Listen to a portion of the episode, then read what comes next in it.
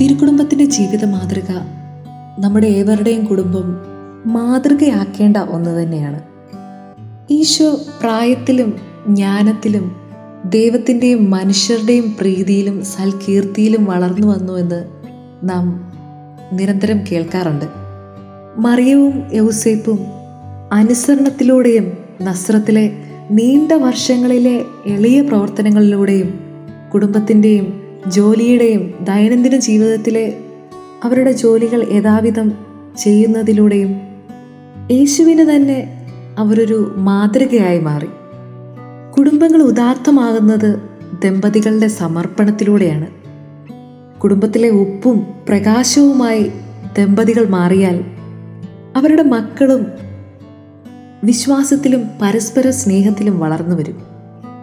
അവർക്ക് നൽകുന്ന വിശ്വാസ ശിക്ഷണവും ധാർമ്മിക മാതൃകകളും അവരെ നല്ല ജീവിതം നയിക്കാനായിട്ട് പ്രേരിപ്പിക്കുകയും ചെയ്യും. എന്നാൽ ഇന്ന് പല കുടുംബങ്ങളിലും വിശ്വാസം ക്ഷയിച്ചു പോകുന്നതായിട്ട് കാണുവാൻ സാധിക്കും. ആധ്യാത്മികമായ അലസതയും മന്ദതയും നിർവികാര ചിന്തയും കൊണ്ട് തങ്ങളെ തന്നെ അവർ ഇരുട്ടിലാക്കുന്നു. നമ്മുടെ എല്ലാവരുടെയും ജീവിതത്തിലെ പ്രലോഭനങ്ങൾ ഉണ്ടാവുന്നേ. ഈ തിരുക്കുടുംബത്തിലും പ്രലോഭനങ്ങൾ അവർ നേരിട്ടിട്ടുണ്ട്.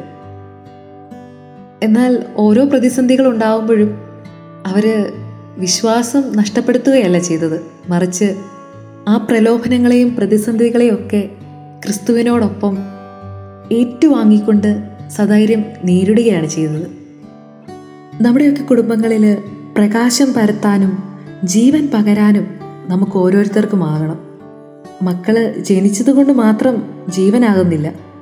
ആധ്യാത്മികമായ പോഷണവും സന്മാർഗവും വഴി അവർക്ക് ജീവൻ നൽകണം.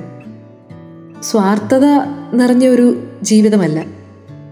ഇന്ന് പൊതുവെ സ്വാർത്ഥതയിൽ നിറയുന്ന സ്വന്തം ഐശ്വര്യം മാത്രം തേടുന്ന ഒരു മനോഭാവമാണ് ചിലർക്കെങ്കിലും ഉള്ളത് അങ്ങനെ ഒരു മനോഭാവമുള്ള ആളാണ് ഞാൻ അല്ലെങ്കിൽ നീയെങ്കിൽ മാറേണ്ടിയിരിക്കുന്നു. പരസ്പരം പങ്കുവയ്ക്കുവാനും സമർപ്പിക്കുവാനും പരസ്പരം സ്നേഹിക്കുവാനും വിട്ടുകൊടുക്കുവാനും നമുക്ക് ഓരോരുത്തർക്കും കഴിയട്ടെ ക്രിസ്തുവാവുന്ന പ്രകാശത്തെ മുറുകെ പിടിച്ചുകൊണ്ട് നമുക്ക് ഓരോരുത്തർക്കും മുന്നേറാം